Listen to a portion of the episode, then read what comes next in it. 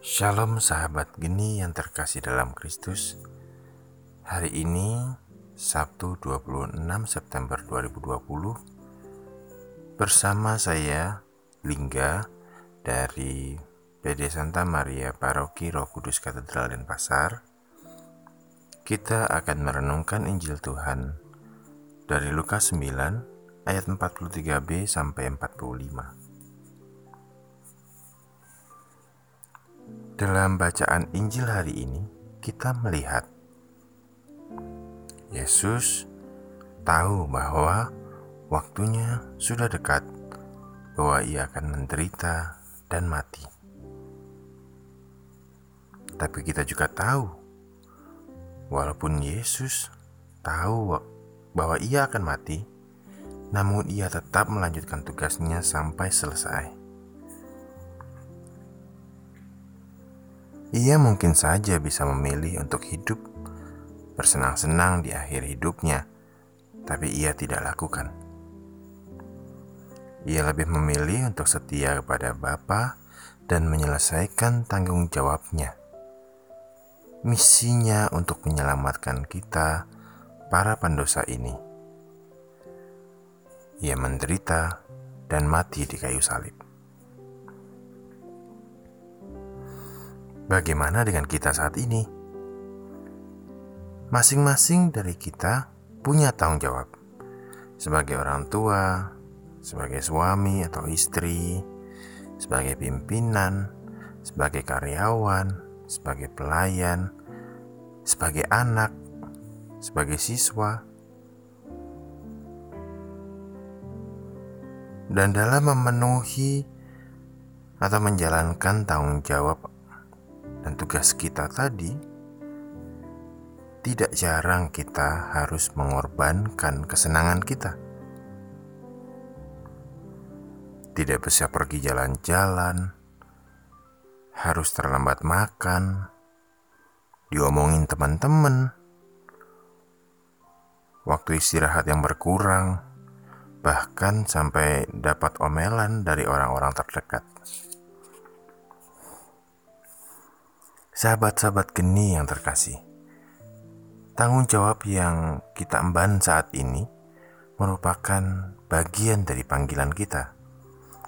Dan ini adalah jalan kita untuk mengejar kekudusan. Sebab itu bukan kita itu bukan sekedar tidak melakukan apa yang menjadi kesenangan kita. Sekali lagi ya, kita bukan sekedar tidak melakukan apa yang menjadi kesenangan kita, tapi lebih penting adalah melakukan apa yang Tuhan kehendaki. Melakukan sesuatu demi cinta kita kepada Allah. Mengendalikan hati, pikiran, dan perbuatan kita supaya senantiasa berkenan di hadapan Tuhan Saat saya mencoba untuk melakukan tanggung jawab saya sebagai seorang suami misalnya, adalah wajar kalau saya ingin dihormati oleh istri saya. Tapi ada kalanya saya tidak bisa mendapatkan itu. Mungkin terjadi sesuatu. Kalau mau, saya bisa saja marah karena kecewa tapi panggilan saya sebagai suami adalah untuk mencintai istri saya, memperhatikan, dan mendampinginya. Itu yang Tuhan kehendaki, dan itu yang saya lakukan. Ada di dekatnya, mencoba mengajak bicara tanpa menghakimi, mencari tahu apa yang sedang ia hadapi, mencoba menghiburnya, sampai ia bisa merasa tenang dan nyaman. Hal seperti ini juga bisa terjadi di keluarga Anda, di tempat kerja Anda, atau dalam hubungan pertemanan, bahkan dalam pelayanan kita.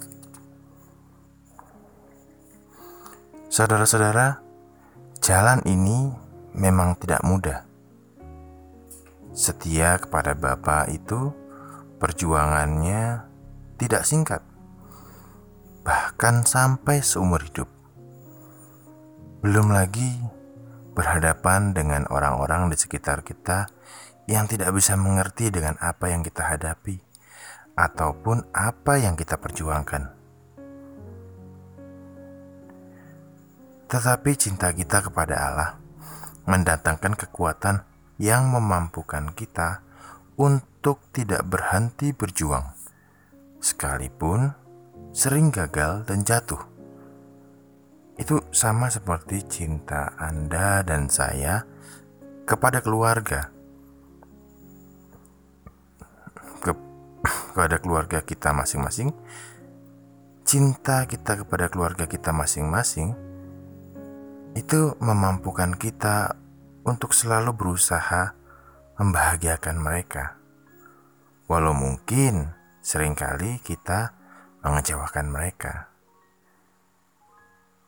Cinta kita kepada Allah juga memampukan kita untuk terus berjuang. Maka marilah kita merefleksikan pada diri kita firman Tuhan hari ini. Sudahkah cinta kita kepada Allah mempengaruhi seluruh kehidupan kita? Dalam keluarga, dalam pekerjaan, dalam pelayanan.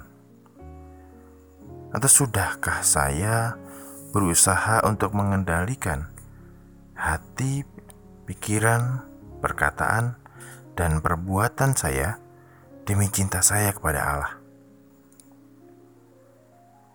Semoga Roh Kudus membimbing dan mengantarkan kita untuk senantiasa mengutamakan Allah di dalam hidup kita.